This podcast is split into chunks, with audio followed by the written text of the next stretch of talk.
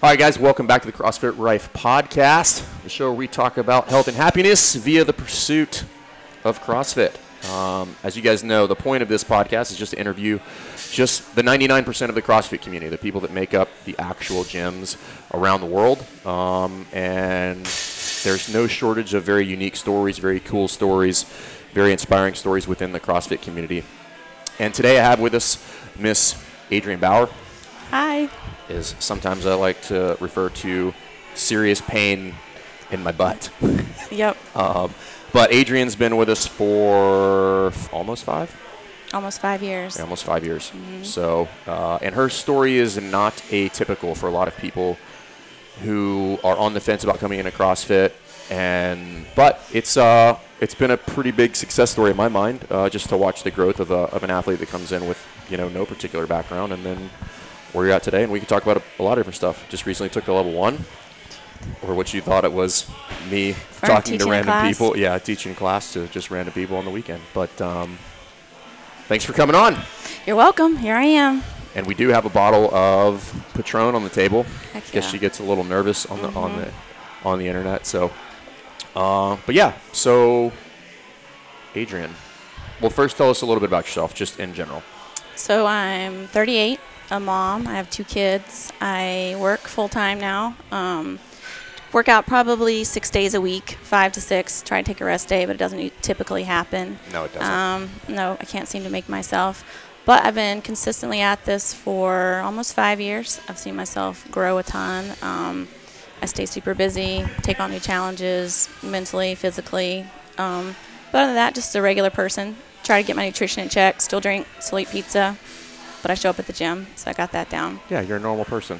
Mm-hmm. And we'll talk about you know how the first couple years went, or the first 18 months or so, and then like when a lot of the changes and everything started. But uh, before we get into that, um, a little bit about your background. So, uh, for context, not everybody that does CrossFit like has some sort of extravagant athletic background. Um, Yeah. Probably the vast majority do not. I Right. venture to say so. Well, um, and I don't know, but I cringe to hear the word athlete still, like in reference to me, because I just don't feel like that's a word that I would have ever defined myself as. Um, I came in homeschooled, no athletic background, no exercise background, so probably you played no sports growing up no sports all. growing up, but really didn't have access to any, even anything like that. So Like not even in the backyard. You guys didn't like Uh, play soccer or something. five girls, so no, uh-uh. We baked and cleaned and did stuff like that. Pretty typical. We had a brother, but you know he was basically a girl too. So no, we did girl stuff and um, really never thought about the physical side of any any part of my being. So um, Was that anything? Did you guys? Was physical activity even a part of your family life? yeah, my parents, my mom ran marathons, so my mom was determined, and they would make us run occasionally, but So it was she did never, stuff? My mom did stuff. Okay. Yep, probably to, to get out a lot because she was a mom of six kids. Um, they were always, I mean, we weren't we weren't health conscious, but they were not definitely not out of shape. But it just wasn't something that we, I mean, sports just wasn't something we did. I think there wasn't time. There probably wasn't resources. Homeschool didn't help, so we didn't have access to and like she didn't, school and, and that's sports. not something that she kind of like. I don't want to say pushed you guys out, but she didn't like encourage you guys to do that stuff no, as well. No, Okay. So I went from that to uh, teenage years, college years, just getting wrecked all the time. Um, just staying, you know, horrible diet, alcohol. I smoked for 10 years. Um, I, I, didn't know you think smoked that. Oh, maybe I didn't know you a smoked that decade. long. Yeah, probably from What age did you start smoking? 20, probably from 20 to when I was pregnant with Elton. I smoked consistently, like Through the full through the Oh, full yeah. pregnancy for nine Oh months. Oh no! Come on now. No, I mean I meant until I got pregnant. Oh, I thought you meant during your pregnancy. Okay, I was mean, gonna I'm say, shitty, God, but he's not so that smart. shitty. He's so smart. How did he make it through? That's It's great. so smart. No, so I, I yeah, I quit as soon as I found out I was pregnant. I kind of quit everything. So that was kind of my um, start to a healthier lifestyle. At least um, dropping some of the really bad crap. Just um. But yeah, so I went from you know to college to getting married to getting pregnant, and then I I still battled depression on and off through my definitely through my 20s, definitely postpartum for sure. Um, still not. I mean, I would run on the treadmill every now and then, Yeah. go to the Y every now and then, but nothing major. I mean, again, talk about this as much as you want, but like, when did you? At what point do you think you're just like, hey, I this is something that I'm going to need to deal with or I'm going to be dealing with for a while? Well, in my 20s, before I had kids, I I took uh, Wellbutrin to quit smoking actually, as as prescribed by my OBGYN or my GYN at that time, because it was so bad to be on birth control for so long and smoke cigarettes. So she put me on Wellbutrin to quit smoking. Okay. And it's an antidepressant. And so for the first time in my life, like my entire world opened up. Like I realized I was probably clinically depressed for the majority of my life. I think So a lot this of my is not childhood. something that you were like, "Hey, I'm gonna, I'm depressed. I need to get on medication." You came to the realization once you started taking medication. Oh, like, oh, I've something. been living oh, my in a whole, fog. a fog. Like my whole frame of reference for life just was like unveiled. I couldn't believe how depressed I probably was. Like I'm already a melancholy person, but I think I was clinically legit depressed. So I what at what age 25, probably. I mean, so you're through your entire adolescence. right, right, and realizing And you that think my you went through your entire adolescence like I that? definitely know that. Yep. Is that something that runs in your family? It does. Yep. Different people struggle with depression in my family to different levels. Um, but we're also not the medication type. Just being from a religious background, um, we would have. I mean, I would have never thought to have sought help for that, honestly, until then. And then it, it changed my entire life. I started becoming more productive um, mentally. Just things weren't overwhelming. I didn't realize actually how overwhelmed I was on a daily basis until I tar- started taking it, and then um, it changed my life. Um, but I think I tried to get off of it again, and then um, How long were you on it? I was before- probably on it for three years, and then I think, yep, and then I got pregnant. So then that I quit everything. Wellbutrin, you can't take anti, or you couldn't back then take antidepressants and be pregnant, and um, I quit smoking. Can you now? I think you can. I think if Actually, I have no idea. I think you if if the state of the, mo- the mother's mental health is more important, which it can be, you know, depending on how depressed you are, you really got to think sure. about it because it's just it's no good. So all the way through high school, like probably I'm dealing sure with it. this. Yeah, I think uh, And you did socially homeschool not all the way through high school. I was intermittently put back into very private Christian schools. So, Okay. 10th grade, private Christian school. But I was so socially um, awkward and not adjusted that But hasn't to- changed much. it hasn't changed much, honest to God. I feel frozen. I feel frozen a lot in my. Uh. Well, I mean, so I mean, I just from as an outsider, I I. It's a little less obvious because I see you. I don't know, not necessarily a daily basis, but several times a week. Mm-hmm. Uh, there's been noticeable change from the Adrian that walked in the door on day one, not just physically, emotionally, psychologically, Mm-hmm. the whole nine, to the Adrian that sits here today, who's, you know, con- you know, to, in some sense a gym leader, but just took the level one. You know, which I think is a, v- which I always enjoy. I enjoy it way more now. I always enjoyed it when people would do the level one when I, when we were coaching. Right. I enjoy it much more now when people take the level one because I teach the level one and they get to watch the light go on. I physically am present in the room when they have the Get it. aha moment and they are now like what I like to call reading the matrix. Like they get it now. Yeah. So, um, but yeah, definitely a different person from you know from year one to year five. Like I don't want to say immeasurable, but It's pretty immeasurable. I mean, I It's a would. lot. it's a lot. It's a lot for me to take in too. Like I, when I think about the journey from where I started, it's pretty huge. Um, more emotionally and mentally than physically. Like those are actually the triumphs I see as more important to me. Um, physically, it's just been a byproduct. I really feel that way.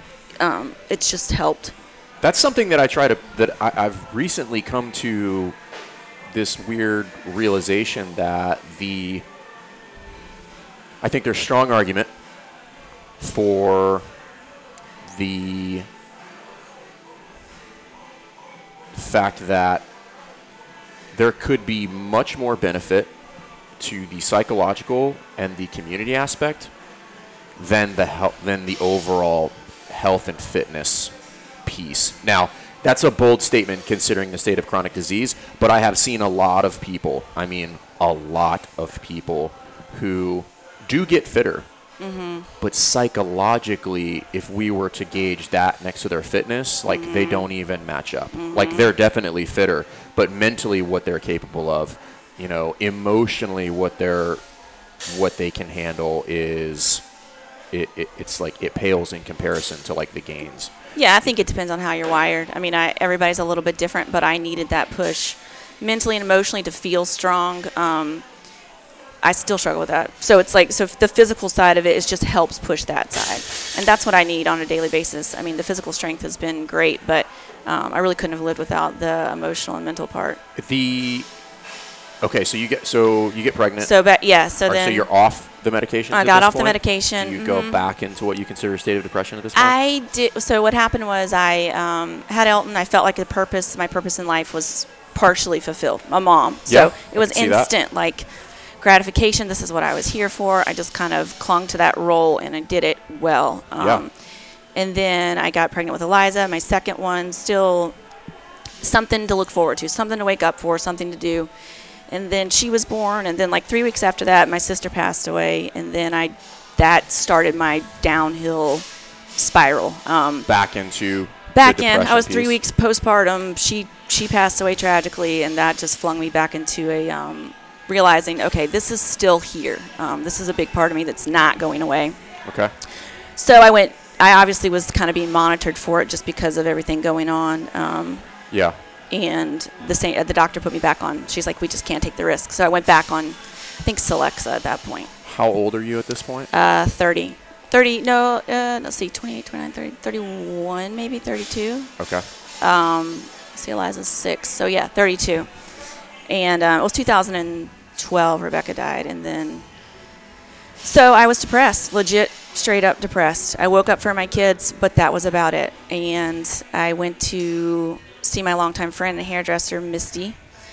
And she looked completely 100% different. Like I'd she known had her. been here for.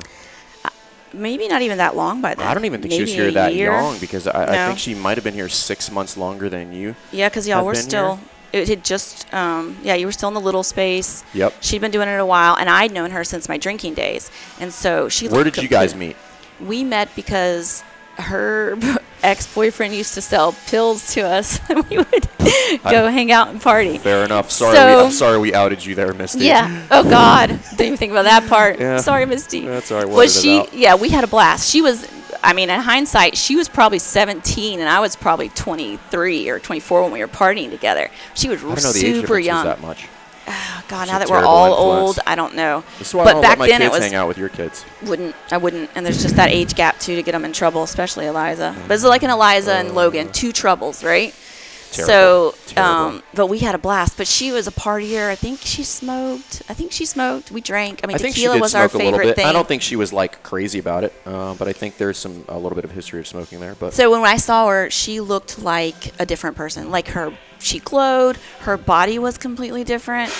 And she started talking to me about here. She was like, "I just started this thing. It's called CrossFit. I had, n- I really honestly had never even heard the word late to the to the scene for sure. But um, she's like, you got to go try it. I explained how depressed I was, and, and that I couldn't get past my sister, and I was So struggling. You told her about this, yeah, she was a close friend, and it had just happened. It so was it wasn't anything like. Well, you tell your hairdresser everything if you're a girl. You know that. That's true. yeah, they know. She cut my hair for a long time, You didn't tell her anything. for shit? years. I mean, I wasn't, you know, I didn't have anything to do. when you're in there with on. four for four hours, like with my hair, you tell her everything. So Uh, yeah, that's true. I wasn't getting a four-hour haircut. yeah, So. so we sit and we talk about, and we Um, I, she'd always been that kind of friend for me. Um, so I said I'd do it. Uh, okay. So she come, you come in. So this, what year is this? so I s- 2012. uh, no, what's the day you tore your? See, I've been bad news since that day. Oh, that was your first day. Yeah, Okay. So context, right? So in March 2013, March probably. March 17th, 15th? I believe. I believe it was March 15th or 17th. Uh, ruptured my Achilles, which and it, we were doing the open. I wasn't doing anything crazy. I was doing some box jumps and stuff like that. Jumping is had always been kind of my jam, so it wasn't like a huge deal. Um, but we tore my Achilles, and it was that was your first day. You come in for an intro, my first day. which shockingly, I don't know how you came back after that. Like, admittedly, I'm not entirely sure. You walk in, you're like, "Oh, this is going to change your life," and this guy's going to the hospital. Well, yeah, I yeah, yeah. I've just been bad luck since day one. But I, I saw you started talking about it, and I was just sitting there, totally blown away. So me, Tom, Becky are still here, which is funny. Those yeah, three. they left and came back. They left and she came just had a baby. Yep. But they Second were baby. here. I don't CrossFitted know who through else. both of them too. Yep, and Tom still come to 6 a.m. But we showed up, and uh, I'm just listening to y'all, and just, and I'm a person full of questions, and I mean, I think y'all could both read that because I think Stephanie even said it looks like you have a question, and I just admitted that I was like, I had no clue. I didn't even have enough knowledge. I said I don't even know enough to ask a question, which was just mind blowing to me. Yeah. So I remember our workout. It was like you pulled out the rowers, never seen a rower, kettlebell, I never picked up a kettlebell, and push-ups, and it was some sort of like AMRAP of that for a beginner's version. I definitely couldn't do a push-up. So you just No. let me do what? Oh no, I couldn't do a push-up till like year two, not like a guy push-up. I remember the first day I did a guy gonna push-up. I almost walked guy out. push-ups. Okay, We're well just gonna whatever. call them sexism's alive. push-ups. Push-ups. A- no, we're trying to kill sexism. Oh right, yeah, okay. We Hey, don't. It's bad. You, well, every girl knows what a girl Equality. push-up is and a guy Equality. push-up is. Equality, right? Right. Except there's girl bars and guy bars, but sure. So Well, that's because of hand size, not because women are oh. inferior. Oh, the diameter on the bar is different. So, um, yeah, not because women are inferior, because their hands are just smaller. oh, never knew that. So, because well, that's why you don't like lifting with a dude's bar. Um, So yeah, that was my first day, first experience. that's bonkers. I did not Mm-hmm. know that. Okay. Okay, so then a So- little bit past that. So a little bit past that, I came back. Like I, I, I'm the type of person that I didn't realize how stubborn I am, honestly, until I realized that if I were me now, I wouldn't have kept coming back. Like I'm surprised now in the state that I was in then that I actually woke up and went. But I continued to just wake up and go and just wake up and go. And I struggled through different coaching styles, and I was like mortified to even do half the stuff. So like. I had some yelling coaches that made me cry. I had some. I mean, all in all, not me. that Those was that actually me. was not you. no, not you just me. got the cry award for present tense. Um, Okay. So- So, yeah, so let's talk about a little bit about that process of you coming through. but no frame of reference for anything that we're actually doing. Is that So, well? never seen a barbell. bad in your Um, mind now, having done this for five years? So think Okay, so I think about it both both ways. I look at people. I feel like a lot of people come into this as like, well, in this town they're military, or you have like college athletes. You have like true what I consider an athlete. There's a lot of people who are fitness enthusiasts. Right. And so they come into this knowing what they're doing. They have numbers, they have a history, they have glory days. And so I've always been jealous of that or just wished I'd had some sort of kind of opportunity to know maybe what I was physically capable of. But actually now and like now that I'm here because I don't have a frame of reference for being fit, not knowing anything has helped me tremendously because I only see the future as what I'm capable of because I don't have anything to look back on. Now, I do want to go back to because I think this is important. When Misty is like, "Hey, you need to do CrossFit," mm-hmm. did you know anything about CrossFit? Zero. So there's yeah. So I can't feel, even say I'd heard the word because I had to Google I it. almost feel like that's better. I think so. It's, Meaning, well, like, if a lot of people Well, I've been indoctrinated by you, so it but I ended mean, I up feel working I almost good. feel like it's better because you, if you've never heard the word CrossFit, uh, you know, I think it's great. I'm clearly biased, but Mm-hmm. you that means you've also never heard anything bad about CrossFit. That's either. true. Not it never even once. Con- I never thought unsafe. I never thought too hard. I never thought. Um, no, and then I happened to walk into the right gym at the right time too. So I mean, I feel fortunate that I got put in the right place. But no, I had no. There was nothing Because- to keep me from doing it. So you didn't have the t- what I would consider actually is the typical anxiety Bias or- of like people are like I'm gonna get hurt. I can't do that stuff. Nope. Didn't know what a barbell weighed, felt like, looked like. If if I could pick one up, never. I didn't know any of that. Like, I had no clue. Ignorance is bliss in I think one. so. I think so. Almost better. Like I said, I feel like that is almost a better scenario for you to walk in into like just kind of blind than having Mm-hmm. heard anything at all. yeah, it definitely helped me. Um, well, I mean, I got trained the, the right way. I didn't have any. I wasn't trying to, you know, use my own movement. I had no. But then I lacked coordination. I lacked. And there's so many things that people come in with off the bat that I feel like are still going to take me years to get to. Well, there's kind of two scenarios from a coaching standpoint that you're going to deal with. So, um, the first one, which is probably less than ideal but still tough, is people have some sort of background uh, and generally come to the table with a series of bad habits. So you have to coach them out of said bad habits, which takes thousands and thousands of reps. Uh, on the other end of the spectrum, when there's three, so then there's people who just come in who have training background. Those are those are easy, right? Th those people require a little refinements. But then the other person that you'll deal with that comes in has uh, no background, and so they don't necessarily have bad habits, but they lack the coordination the accuracy. You know, if we're talking ten general physical skills, Yeah, we're gonna that's they last they lack those basic skills of you know what we a lot of people would call simple in in air quotes that are not actually simple tasks. Um, so Mm-hmm. yeah, jumping rope, yeah, right? Couldn't do not, that. Not double unders. no singles. Just I couldn't jumping do that. over the rope. Right, I couldn't Yeah. do that. Um, so that was you, mm-hmm. right? Let so alone a in. box. No way. Uh, so, kind of walk us through like the first, if you can remember, like the first Oh, like I remember 'em all. six six months to a year. Like, what is that like for you? So I think mentally, I I still am not scared by the physical things because my mental anguish is so heavy at times. So mentally, So mentally, this is drowning Coming- out all of the physical things. yeah, yeah, yeah. Like I'm not really thinking like, and Got still it. I still feel that way. Like there is the mentally tough workouts are still Got the it. ones that catch me. Like physically, it's like okay, that's nothing compared to a depressed day to me.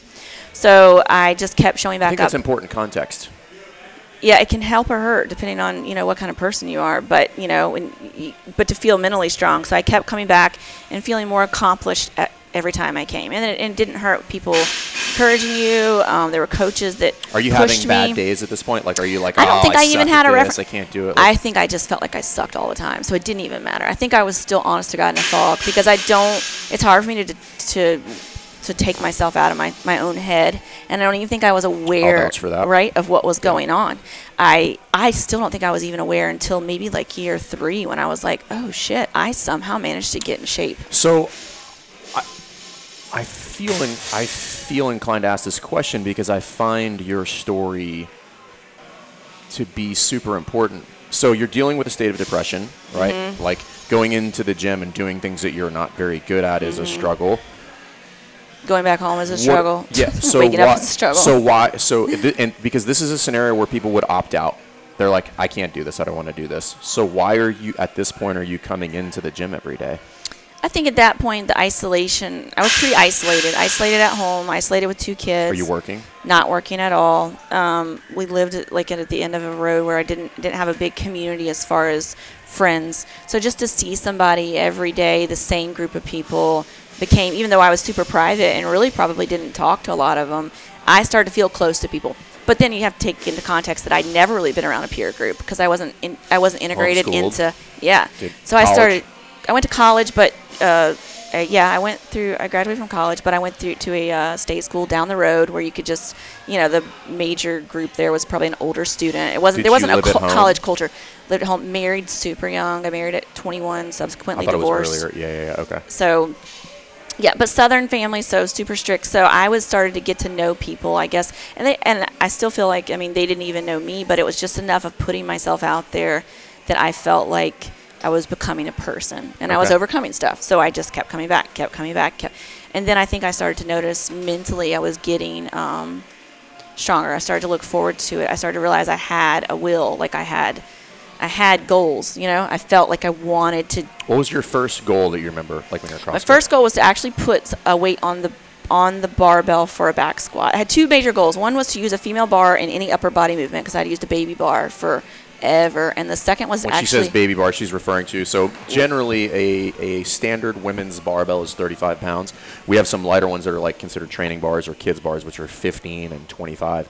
But I, if I recall, you were on the 15 for a for hot a good minute. year, probably a year. So one was to pick up a regular barbell and get to use it, and the other was to put at least tens on the back squat rack. Because I Tens. took a picture when I had 65 pounds on the back squat rack. I still have that picture. What do you back squat now? uh, 210 maybe no to be a minute but yeah probably too shabby. 210 215 but shabby. but and i still don't Most of the time below parallel. Hey now i got that down i got a lot of shit i mean my chest might be down but i'm at least below parallel uh, Okay. Do you, at what point do you start to kind of like realize the changes are happening? Like, how long is this taking?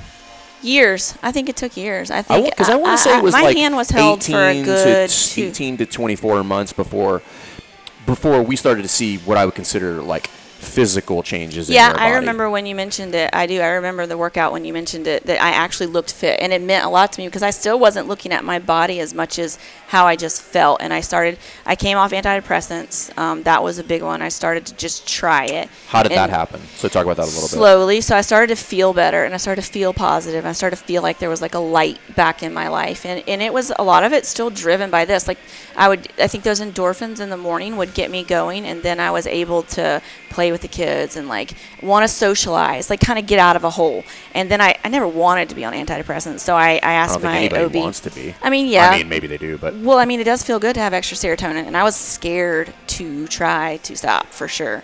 But my OB said, well, then maybe it's time to try to stop. And I did it the slow route, slowly. I think I even asked either you or Jess about it um, because I started to want to dabble in nutrition too.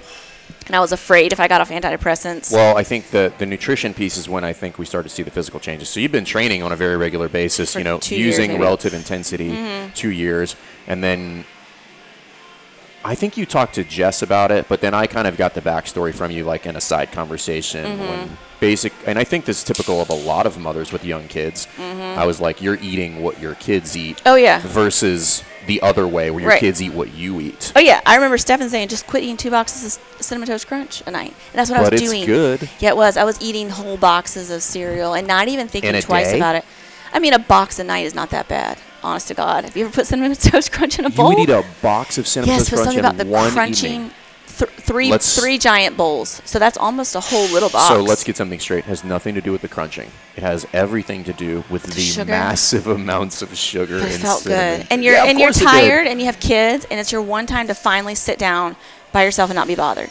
So, So for anybody who's like, "Hey, what's the first thing that I should do to Maybe get cut my out a nutrition?" thousand yeah, calories of yeah, cut out Crunch. all cereal. Like just stop eating. Yeah, so I remember I was like 152, but getting my body was changing, right? So, but once I started to get the nutrition in check, and I'd started baby stuff, so like psychologically, how does that? Because I think this is uh, important for a lot of people. Because I think most females deal with this. Psychologically, how does that unfold for you? So the scale versus body composition. Well, it's been a freaking long journey. I still deal with that. So, I, I mean, nutrition still is a journey, especially because I'm an emotional eater. So, I started realizing one, I binge eat. Two, that's probably how I s- s- dealt with my emotions in my childhood, being six kids and nobody was really ever heard. So, I think we ate away a bunch of our anxiety and emotions. And so, I'm still, I still go back and forth on, you know, dialing it in to feel good versus getting obsessed and, and mentally sabotaging my um, and going back to binge eating because I don't want to fail because then it's like, oh shit, I failed. I can't, you know, I'm just going to fuck it up again. Okay. So, I mean, I still play around with that, but my progression on the spectrum has gotten better and better and better. So I just started cutting out. Um, and the scale part, like, yeah, I, lo- I lost weight, but I mean, I still, I mean, I what weigh do you myself. weigh now? Do you mind if I I weigh ask? 136 So you're on a good day. 20-ish pounds. 20 ish pounds. And that happened. Probably way more than that in body fat oh yeah, oh yeah, and I have bod pods um, to to back that up, which I hesitate to do. Eliza, honestly, do you need something, or are you just peeking in here?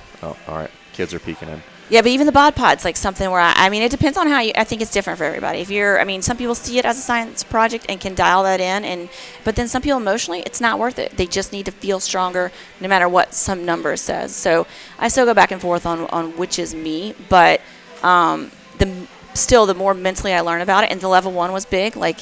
Just listening to their approach to uh, diet, it's like duh, and I know it, but For I those still. watching on Facebook Live, watch the rest, or be on the lookout for the rest of this when we publish the rest of the podcast. See ya. oh, great, Uh, done. no, no, we're still going. But that was just for Facebook. We Oh. don't want to give them the full thing. Fern. Yeah.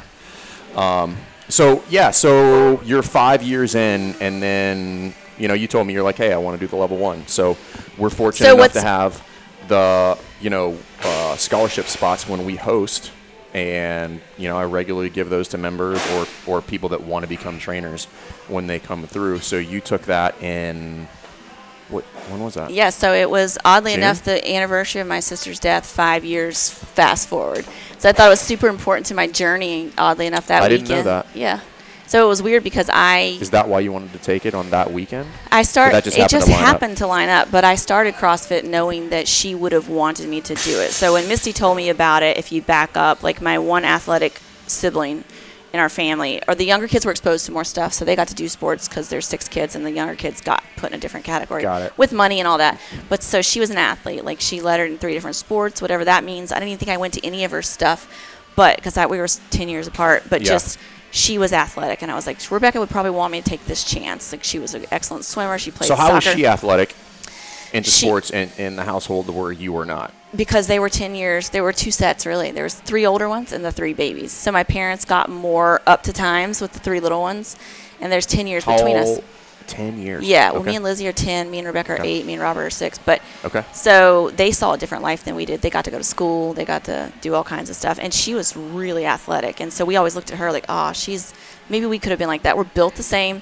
so i started thinking rebecca would want me to do this and that really was a push like she, she would want me to be athletic she'd be so proud i mean i did are you fit i signed up for are you fit because Yep. of rebecca um, That's a competition that we hosted down at the beach for a couple yeah, dude years. needs to It's come just back um, we'll see. I don't Yeah. know. Doing events is an entirely separate podcast, but uh, okay. So talk So to me a little bit about that experience on the level one weekend because I, I again, th- it's it's a cool thing for me to witness. So I get to witness people this happen all, the the time? Like every weekend, I get to watch people go through that process. So- but it's it's really cool for me to see because it's kind of like it's kind of like having kids, where watch you tell your up. kids something and they're just like, whatever, Right. you're an idiot, and then somebody else tells them the exact same thing and they're like, oh my god, this is amazing. It had to have felt like that because one, I've known you forever. Two, I have no frame of reference for CrossFit except for you. So that's there. There's my whole well, blown up not true. You've been CrossFit to other gyms, and we could talk about that too. Oh God, the one only time I've been hurt. So then we got that, um, but mostly here, grown up here, CrossFit here. These are my coaches. This is my thing. And so to show up for the level one, I mean, super interested in CrossFit in general, but still, besides the games, I've never even Googled it. I mean, I know who Greg Gra- Glassman is, but it's like not my indoctrination type thing. Like, so Yeah. it's just our gym. So to show up, I honest to God thought you taught level ones on the weekend in your spare time and at the whiteboard with the workout of the day and we're just gonna go over some movements and when you started I think you said, Hey, did you look at the material? And I was like, What what are you talking about? Material and you're like, Did you study? It's like and I was the like, What aren't you gonna 160 teach page document. Nothing. So nothing. Still nothing. I still didn't ring a bell. So uh, he's like, "Aren't you going to study, you know, before you come?" And I'm thinking, "What is he talking about?" So what? The day before, I just clicked on the email that said I was approved for the spot and saw that you could download a PDF. And This is the honest day to God, had an before, oh the shit way. moment. So when I looked download the PDF, I almost lost it. I saw that there was what 200 and something pages of stuff. remember, I remember. I never heard the. Cro- I couldn't even say the Friday you CrossFit texted slogan me, and shit. You're asking me about Neurological neuro- adaptations. neuroendocrine Oh, response, yeah, and I neuroendocrine was like, response. yeah, you might want to know that. It's important. Oh, it was a horrible feeling because you said don't embarrass me in front of my friends. I'm thinking he has friends. What does this mean? So I'm just set up for like this weekend in front of the whiteboard, thinking, okay, now something's about to go down.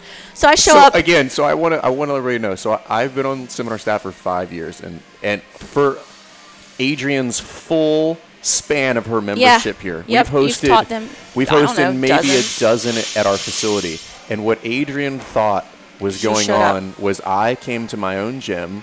A And, s- and maybe some people showed up randomly and listened to you. They sat on the floor, Yeah, and I just coffee. kind of had some weird little. I preached down to the to the. That's what I thought it was. Yeah, you showed some movements. They took a test, and maybe they passed, maybe they didn't, and then you got your level Oh. one. I never, ever in a million years would have thought it was. I so I, find that to be yeah, the most amazing. I showed ever. up on time, like my kind of time, which is uh, exactly on time, but not a minute early. And I walk in, and there's probably I don't know, 100 people sitting and lined up, maybe more seats. It's not hundred. How many were in there? I 60, wanna 70? No, there was like forty. Enough way more chairs. There's a lady like with a registration thing and like shit that's all official and she has a t-shirt on and she's really fit and i'm like oh i literally almost died thinking what have i and you were like not even the main person which just blew my Well, I mean, I'm mind. still pretty much the low man on the totem pole. well i did not like that feeling at all because then i'm thinking well shit if fern's not the main like what did i just get myself into? So but i mean the whole weekend i was blown away by crossfit in general the way the class was set up the way how, how punctual they were how thorough they were how they could actually do what they said they were teaching you know um, watching the was movement any, standards Yeah, was there anything particular about like? Because a lot of people have this experience where it's like the, the the the curtain is pulled back and you get to kind of see behind like CrossFit, where CrossFit in general, most people look at it and it's this big, vague monster of like be good at everything. Mm-hmm. Was there was there anything in the course that you kind of had a little bit of aha moment? Where you're like, oh, I get it. Like I understand what it is we're trying to achieve here.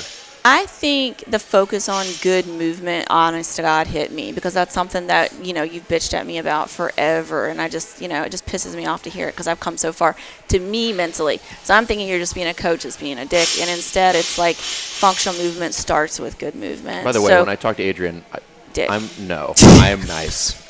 Adrian is not always receptive. To I'm not receptive to feedback. receptive But to just feedback. looking at the points of performance on a deadlift and why, you know, things like that. Looking at the points of performance on a Which is funny because a lot of people bash CrossFit and they're like, "Hey, they don't care about technique." And anybody who's been to the course that was a knows otherwise. right. That was most of the course was Fifty technique. percent of the course is allocated to movement, movement standards, points of performance, and how things should be executed. Yeah, and I really appreciated that. That you're, you're. I had I feel like I had a big jump start being under you just in every coaching class be- because we go through that those warm ups constantly. I mean, there were other people that had no clue the burger warm up and other warm ups. It's like okay, no, but we start with PVC pipe nine times, ten times out of ten. You know, on almost every movement. Pretty really. much. So I mean, it was nice to see that that's been reinforced. So I I was familiar with it, but not as the importance as to why. So it was a light bulb moment um, for feedback from coaches. They're there to help you. I'm a rebellious person by nature, so just to be corrected is just ugh, just feels like.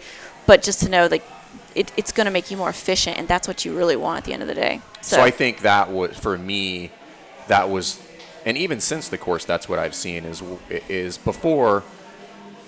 And I, I would imagine every affiliate owner probably has an athlete that they have a little a little tug of war with on a mm-hmm. daily basis about like, hey, I need you to do this because not because I like yelling at you or because I like getting on you about correcting your movement, but because it's actually a safer, but b it's more efficient, and you will actually do all the things that you want to do if you do what I ask you to do. I don't think I thought about it that way. I wish you would. I mean, I'd sign up for level one to get that. Well, listen. Can But it was hands down well worth it. I mean, I feel blessed to have gotten the opportunity to do it without the financial repercussions. But I would have, I would have paid for it ten times over if I'd have known what it would have given me. Like Yeah. it's made me want to sign just, just in, just if I just want to be uh, in the gym with it. I've you know? I've probably seen. I mean, we'll say probably close to five thousand people go through that course, and I- and I would and I there's people on the CrossFit that seen like tens of thousands of people go through that course. Mm. I've never heard anybody, and I'm sure Yeah. they're out there who's Right. like, "This course is stupid. It's Right. totally not worth it. I Right. didn't learn anything." If you don't learn anything at level one, I teach the course. I'll probably teach 40 this year. I learn something every weekend, and I know Wow. all of that stuff Already like the back, back of of my hand. hand, yeah. You know, so I think anybody who doesn't learn anything there is just just not trying. Yeah, a lot of content. So it was great. I mean, I got I I passed the test. So, I mean, I wasn't shocked that I thought I would anyway. I was a little nervous walking out too. first, but I figured I would. You know, I thought. I mean, I just I, I enjoy it, so I absorbed everything they said, and That and I think I, I, do agree you had an advantage. It's not like we go over the level one material here in the gym, but everything we do is very is was- very CrossFit. I'd heard those centric. things Yeah. a lot. You know, We- core to extremity. I'd heard. We're true blue CrossFit. Yeah. Yep.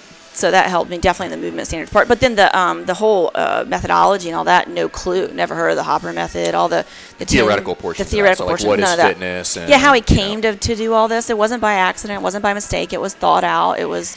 So I mean, I would encourage anybody that has questions about it just to look into how it got started. And I mean, really, the intent is is pure, just somebody wanting results, and it gives people that. So, I mean, it could start with that. And I think that's a perfect segue. So I, I into kind of because I always like to ask people, you know, what. It's weird for me because I, I represent the brand. Like I work for CrossFit. Right. Right. So I'm clearly biased. That being said, in a lot of social settings, I shy away from the conversation altogether Yep. it, it can get a little overbearing. Generally, depending on what the crowd is, it can be, you know, somebody telling you why CrossFit doesn't work, and Mm-hmm. then it's like, do, am I gonna go? Am I gonna dive down this rabbit hole, or am I just gonna be quiet and just focus my attention on the people who actually give a shit? Right. You know, but what for for because you've brought people in here, and and for people that are on the fence about it, like, what would you tell them? you know, this is our, this is how we start the weekend. Like, what is CrossFit? That's the lecture. Right. Like, what do you tell people you do? Right. Well, I was hesitant like you. I don't bring it up in any of my other little groups. Um, it friends started noticing that I looked different, and that was a big proponent of people asking me, "What am I doing?" And They asked you. They asked me. Like I'm still shy and I think that's always it. the I think that's the best method is like the results speak for themselves. Like anybody who's going to say CrossFit doesn't work, like you're just wrong. Like I'm sorry. I'm not saying other programs don't work, but CrossFit is effective. oh, if you show up, it's all you have to. And that's what I say to people is that mentally, all you- all you have to do is show up. So like Reagan, like when she was ready, she's like, okay, I want to give this a try, and she took off with it just instantly, you know. And that got Cindy and John, and it's like the people that it's done for you. So if you just show up, you will. And even if, like I said, physical might be the byproduct, you may not even know that um, you need the mental aspect. But for me, I mean, community aspect, having people that, that you see consistently on an everyday basis that push you, carries over into so much, so many other things. Um, it's definitely worth trying. I would never walk into a, a freaking gym again, like by myself, isolated on a treadmill. I mean, I just see it and I feel sorry for. And I mean, you can get fit that way, and maybe you're mentally tough, so you can wake up and get on your treadmill or go run. But for me, just to know I can just show up somewhere for an hour and it will happen. But it's a been well social worth it's a social experience as well. And I think Right. that I mean, all my friends ended up subsequently being from here. I mean, I have outside friends, but they people check on me when I'm sick. They wonder where I am if I don't come in. Our kids play with their kids. You know what I mean? And so it has been something that's gone into every other part of my life. We do try to support each other when we go through stuff. Yeah, I think in Um, general it's a positive experience, right? Like it's always good to be around people who have the same, Same. goals, the same, you know, who are who are going to give you shit if you're about to make a bad decision, rather right? than and be that's like, not yeah, just go ahead, in go the do gym, it, you know? right? It's people that I feel find the want to push themselves, um, and that bleeds over into all areas in life. So you know, then you get So, uh, what other areas of your life? So, like, you know, you started this. You said you weren't working. You're dealing with depression. You work full time. Like, what? How did that happen? Can do you think any of that was attributed to CrossFit? Where you're Yeah. like, hey, I, I need to get out. I need, the to, I need to find something to i mean do. confidence affects 100% of your life in any direction. So engaging people um, deciding to go back to work realizing i wanted to be out of the house more.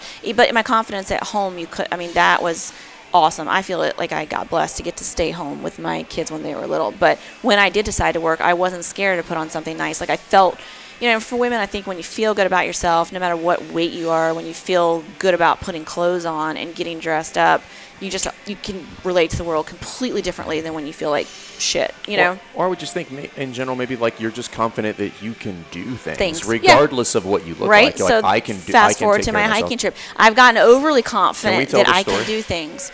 We can in the context that it doesn't get brought up on anything else, but it's too late. If you tell But- the story, I will never bring it up again. Well, there is a false sense of confidence that it gives you. Just because you can do shit doesn't mean you really know how to do shit. In other words, I could probably chop wood. I'm strong enough. But I don't know jack shit about chopping wood. And I'm probably going to injure myself. So I should have thought about it before I tried something like that, right? Now, there's So- that's a different conversation about like having uh, technical knowledge versus having physical capacity, right? So I think CrossFit, and that's the beauty I of it. have the and that- physical capacity and that to is do a what lot we of preach, different You know, like, hey, we want to expand the margins of our, Yeah. of our experience so that we can be ready for the known, the unknowable, the likely, and the unlikely. So you could chop wood. Yeah. If somebody was just said, "Hey, turn the axe this way, put your feet here, be careful of this and Yeah. this," you could chop wood. I or the best, no like doubt. picking your kid, my nine-year-old, out of my bed into his bed every night. I love it because I can pick him up, even on my knees on the bed, which is a hard place to pick something up from. You know, you can pick up a 60-pound kid and go put him in his bed, and it doesn't. You don't even think about it. But once again, it's this it does give you a sense of confidence that you know you have to be careful with if you're one of those people that hasn't done anything in life. like hike. So I went hiking uh, with my family, and I thought I was prepared. I mean, physically, no doubt. Oh, hiking, that's a joke. You know, we pick up crap this heavy every day. I could carry my kid if I needed to. Packed my pack full of stuff that I ended up not needing.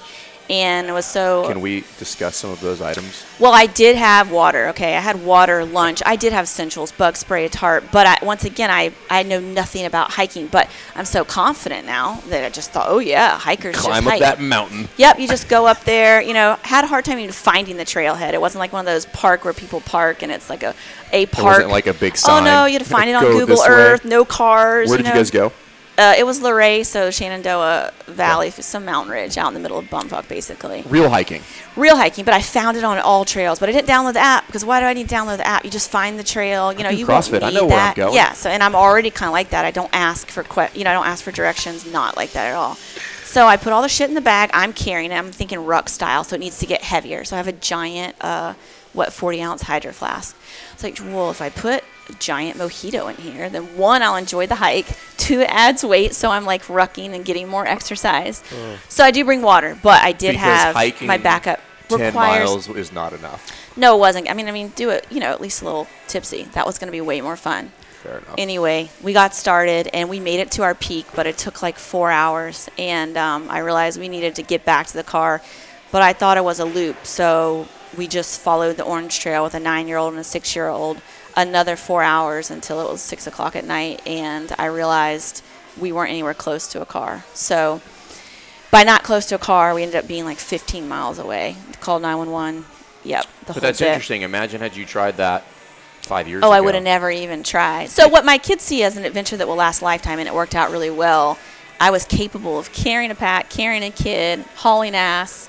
You know, there was nothing. I don't see myself being limited by anything. I haven't tried anything yet that I haven't gotten through. Even in like the ruck, you know, easy. You know, That's 12 compared hours, to right? 12 yeah a tough ruck i think it was like 12 hours yeah and nothing's been like i swear there's mentally more t- tough WODs in here than like Manion or something that would just be like they've crushed me they've been like oh i can do anything else you know Shout out to Travis Manion, my oh, buddy. yeah that's one of my favorite mental Um, so yeah just because you can doesn't necessarily mean you know you anything should. you should have a compass Yeah. and like actually know what you're doing but that's the kind of confidence it gave me So, but now, so like just so, with this, so we have to kind of tell the full story. You don't tell the full story, but they got lost, oh yeah lost And then you had to To call the point sheriff 911 right 911 i'm and they came and got you. And they time? say, ma'am, uh, nine o'clock at night. We waited for about. They took the officers like two hours to locate us, and he's asking my supplies and how many people are in my party, and he's like, "Do you have any water?" And I was like, "Nope." He's like, "Are you these packed with a tent?" though. Nope.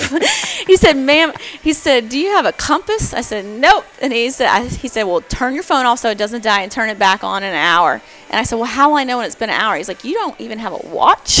I I Um, would nope. have paid Nope. massive amounts of money to have been present in that station when they hung up the phone with you. Oh God! And they, yeah, we subsequently, yeah, yeah, we ended up on their Facebook, their county Facebook page. Hey, lots of you come to Luray to hike. Don't be like the, this dumb family, and we're all plastered on their thing. But you know, I won't. I, I could have sat on the couch all weekend. You know what I mean? So I try to see it. I never once. I would have killed myself if my kids would have gone through any kind of mental I mean, anguish it's a real or story physical. about your fitness getting you through something that we, we can we could very much agree that five years, a that would have not Never have happened. been possible, Right. But b had you found yourself in that scenario, it would have been potentially catastrophic. right? You know, one little wrong. I mean, it just made me so much more agile and capable of hiking up stuff. Hiking. I mean, I can, you know, physically, I'm very aware of my body um, Yeah. for the most part. So, I mean, none of that hurts. It's been like two Um, hours. yeah, the hiking story is fantastic. I somebody told me that like, did you see this? I think Jess was like, have you seen Oh, this post on Instagram? And I was Uh-uh. like, nope. Yeah, no joke. So wow. it could have ended up a lot worse. So just people be prepared. Just you know, it- mentally prepared's half the battle now. You actually need to have some knowledge. Cool. Um, couple questions for you, and then you get to ask me any question you want. Okay. What uh, what's your any current struggles you're dealing with in the gym? Oh God. Okay, in the gym. yeah, yeah, yeah. Dear God, I'm let's go- keep it isolated. Yeah, yeah, I'm not going down that rabbit hole. I know better. Um, yeah. I, so I'm still the same person. So I've like progressed enormously, where I've gained a lot of positive, but I'm still melancholy. Like I still am hard on myself. So I'm constantly I will be one of those people that looks for affirmation constantly, probably. Like, I don't need it as much, but I need it for myself. So I'm still trying to prove things to myself. I still don't consider myself an, like an athlete. I look at other people like, oh, damn, they have that down. But as I'm starting to get out of my own head and realize other now, people are looking again, at so me. give so uh, Adrian doesn't like to refer to herself as an athlete, uh, probably just because she's. you didn't have you were not an athlete prior to this, but you right? Like, that sounds like a how big many word. pull-ups can you do? I mean, in a set? tipping, 20, 20 25, plus. 30. How many yeah. straight pull-ups do you have?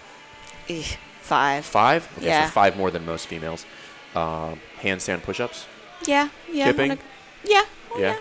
Uh, 200 plus pound back squat. You can overhead squat. All Yeah. things that you Would have never even dreamed I could do push ups. I mean, a man, a regular push up, whatever. Yeah, those kind of things.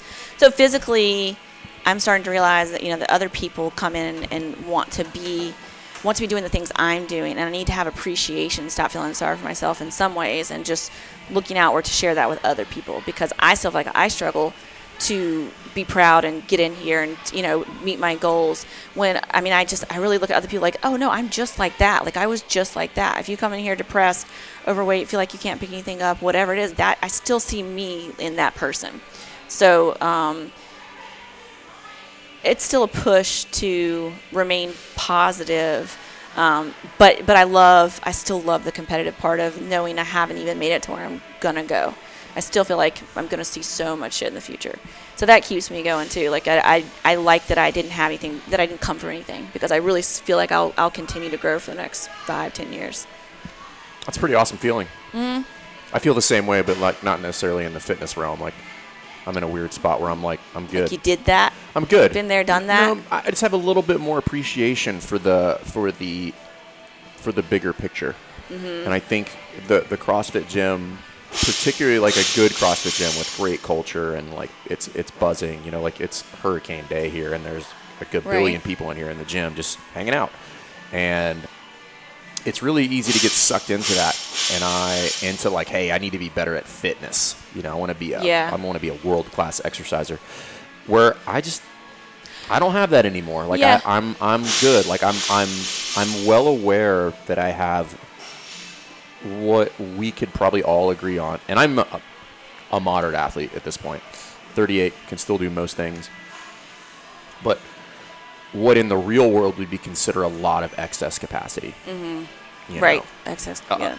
a- a- a superhero walking around the movie theaters, if you will, Mm-hmm. as are most CrossFitters, right? Like they can do stuff. Yeah. And So- once again, the physical part isn't isn't still the important part to me. So I've gotten to put it back in the spectrum. Yeah, it needed to become important so that I could grow in other areas. And I've I've arrived back around. I don't come twice a day. Like I gave up that part because now I'm in a place where I don't cling to it. It's given me so many other things that I use it for what I need it for, and it, it just is growing the rest of my life accordingly. You know, which I is think for some people, it there's a there's a natural evolution of their CrossFit Yeah. life, and I think once you get to the point where you realize that CrossFit is really just an aid or an accelerant for the Mm-hmm. rest of your life, though you're in a good spot. Right. Like you can just enjoy it.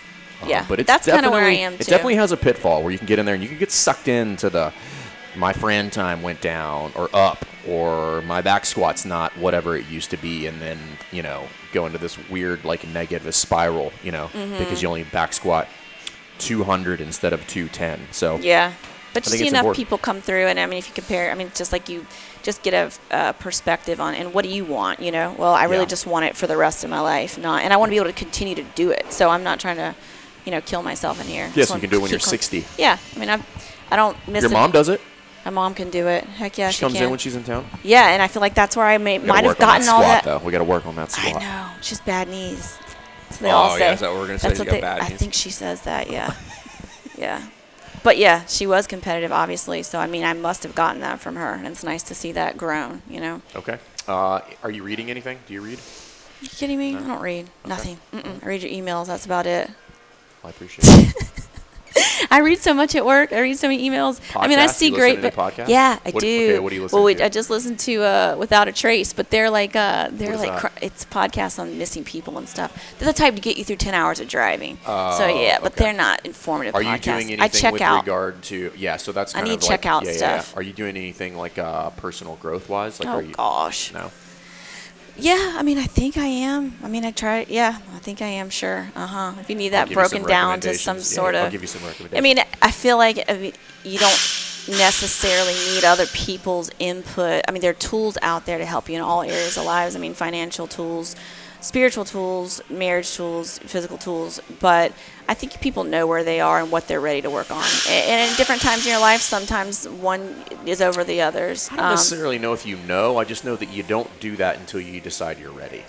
well and whatever it is at some point you're ready and, and Yeah. in my and so i have kind of seen this through and i am this is this is where i'm going to be and that it does make me now want to work on other things where i'm not as evolved like i had you know what do i put my time into now well okay well i've got the crossfit thing down i can work out my nutrition kind of in check you know i could be maybe have a six I think pack it's cool because it gives you it gives you a little bit of perspective, and I've I've I keep coming back to this, and I yet to find a scenario where CrossFit, the theoretical part of it, doesn't apply. So now I look at my overall life as my fitness, right? So like, Yeah. what are my life skills? Okay, Right. I put those in context of Yeah. like, what are my physical skills? What do I suck at in life? And then let me go work on that because Mm-hmm. you know I'm going to continue to try to be good at the things that I'm good at. But what am I really weak in as a person, like mentally? Yeah, because you see whatever. instant goals being met by work day by day. So when you can't help, when they're so measurable that, hey, yeah, if you put in this, you know, two months later, you're going to get this. Well, how much time did I just spend? What did I just actually? And then you realize, oh, crap, that means if I. If I want this out of being a mom, if I put in time over this, you will get that. And it, it was a great way to see if you're a controlling person or you feel like you're everything's just so uh, you can, if you need to see results from something, it was a great way to put in hard work equals this. And you're right, it doesn't, it won't let you down in any other area of your life if you do it. So, That's cool. All right, you get to ask Done. me any question you want. oh god, uh, I don't. I don't let people know this beforehand. you know, No. right? I would have had a whole list know. ready. I know. Shit. What's your favorite thing to drink? It's always a good one. In the world, Yeah, no, alcohol wise. Oh, I don't care about like regular drinks. I've gotten really into Moscow mules lately. I don't drink a ton. Like I drink Mm-hmm. occasionally uh, in a social setting. Uh, when we go out to like trainer dinners, when like when I do seminars and stuff like that, I'll have like one. I've gotten really away from beer. I just like my skin doesn't really react that well to beer. Uh, I've yeah, noticed. yeah, it's uh, gluten. Yeah, I don't know if it's gluten or whatever, but yeah, I've kind of shied away from beer. You know, I do enjoy just like a, a nice glass of whiskey, like good whiskey. Um, but yeah, not a ton of drinking. I just prefer like Social water. drinking every now and then. yeah, I never drink by myself. I've never been a drinker. Uh, no, no, I have been a drinker in my life, like recklessly so. Mm-hmm. But as reckless as I have been drinking, I have. N- I never drink by myself. I just do not find it appealing at all. All right. Which is weird because I have a, a, a string of alcoholism in my family, so uh, I just Well, don't fall in line why. with that. Yeah, I, I don't have really an addictive personality. Like most things, I can drop sugar. I like sugar. Mm-hmm. That one's a hard. Everything else for me is a real easy kick. so, do you consider yourself a, a melancholy person? No, No. I consider myself serious, Mm-hmm. but I, I no, I definitely wouldn't. I, w- I don't think I would fall into the melancholy bucket. Um, I'm serious, but for the most part, I'm a pretty positive person. Like I'm, I'm, I'm, I'm very quick to detach from a negative scenario. Like I just don't really want anything to do with it in any respect. Like I don't want to be around it. I don't want to be involved with it. I don't want to think about it. And a lot of people, you know, I get criticized for that sometimes because I'm just, you know, I'll be in the midst No of a negative scenario and I'll be like, hey, uh. I'm moving on, everybody. Like I have no desire to spend two more seconds on this topic because it adds value to nobody in the room. So feel like that's something I've come to the real, a really, I've really started to focus on that lately. Hmm. Like, if it is not value added, I just do not participate in it. In thought, in conversation. I deleted Facebook off my phone. No way. Yeah. How are you gonna see all those comments I tag you in? Well, I have, there's Facebook pages, so Oh. I have a separate app for that. But nothing that was going on in Facebook was valuable. Instagram's a little bit different. There's a lot of cool stuff going on on Instagram, but Facebook was mostly negative. Uh, so I was just like, hey, and I'm naturally competitive, so I would turn a conversation into a competitive Right. conversation I saw those because I'm winning on the internet. But so I just don't do it anymore, and I'm a lot happier. So Nice. All right. not that I was unhappy before, but what's your favorite thing about coaching? A class. I just love seeing people come in. I love. I just love. I love the opportunity to improve people's day.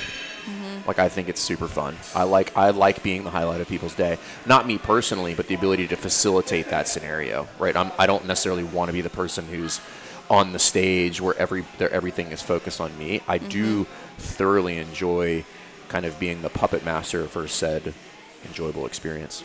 Um, Yeah, you know, it's it's a it's a very it can be a heavy responsibility when you own a CrossFit gym Mm-hmm. because a lot of people come to you looking for for advice on stuff, most of which is Right, not not related to fit- fu- right. not fitness shoot, I related. So I mean, I had too. a really serious conversation with a member who who's coming back, um, who I haven't seen in a while. She you know laid it on me their their entire like life story that's happened in the past six months, and it was Mm-hmm. you know it was a, it was a tough story to listen to, but it's you know that's that's what you sign up for when you decide to be uh, an affiliate owner. You are part plumber, part electrician, part Therapist, therapist, sure. probably most, mostly therapist, and you teach a little bit of fitness on the side. Yeah. that's What's it. your favorite workout? I said one question. No. That's a lot. Yeah, I got way more if we could sit here all day. No. Your favorite CrossFit named workout? Or Hero WOD. That can be in there too. I do I do like Tommy V. It's always been a favorite of Oh, God. mine. Rope just because I think because I'm pretty good at rope climbs and thrusters. My, but the one I hate the most is Mm-hmm. Yeah, DT. that. I'm just not a fan of a, of a moderate. and that's the Fern test. That's pretty funny. Yeah. So. Okay. All right. Cool. Well, thank you for your time. Thanks for being open, telling your story. I You're think welcome. it's super valuable to a lot of people. And um, so. if you guys are listening to this and you like this content, you can follow us on CrossFit Rife, Facebook, and Instagram. If you want to get in contact with us, it's CrossFitRife.com. Go to the website. Uh, this podcast will be posted there. Once I get all these up, they'll be on iTunes as well. But um, if you like our content, content, please uh, you know give us a, a like, a review, and if you got questions, reach out, and we're happy to start your journey into CrossFit. And five years from now, get you into level one. Heck yeah. Cool. All right, thanks, guys. See ya. Bye.